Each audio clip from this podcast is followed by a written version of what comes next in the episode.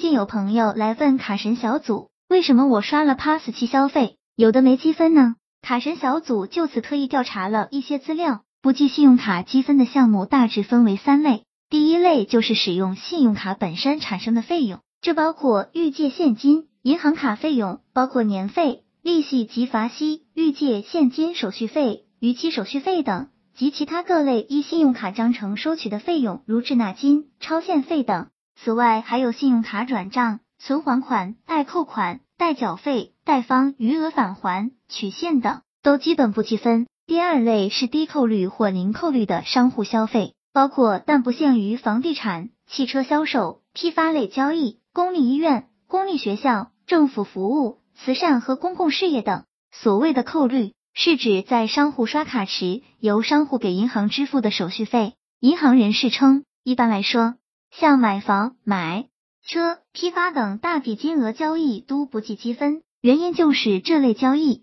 给银行贡献的利润非常低，银行甚至在亏本运作，而积分是实实在在的回馈，所以银行同样要计算成本。第三类则是银行规定的其他不计信用卡积分的消费。这类多半由银行自行制定规则。卡神小组总结：刷卡消费没积分，说到底两个原因，一个是发卡行的这个信用卡规定某些 MCC 消费商户是没有积分的，不同的银行会有不同的规定；第二个就是卡神小组在前面的文章里有说过，四十多个 MCC 商户消费是没积分的，那个是铁律。朋友可以去关注下前面的文章。